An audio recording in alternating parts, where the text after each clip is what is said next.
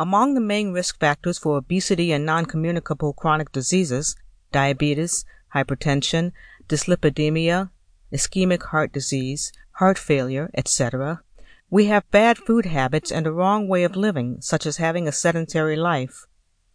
The limited efficacy of the prevention and treatment programs of weight gain and sedentariness is due to the fact that the problem of obesity in its multifactoriality has to be addressed, taking into account the behavioral, relational, motivational, psychosocial, and environmental factors that lead to obesity, and no longer seeing it as a single pathology. Epidemiological studies show that despite changing their eating habits, which is an integral part of many metabolic pathologies, many people lack knowledge of the rules of proper nutrition and a healthy lifestyle. The most alarming, though, is that in many people there is no awareness of being overweight or sedentary.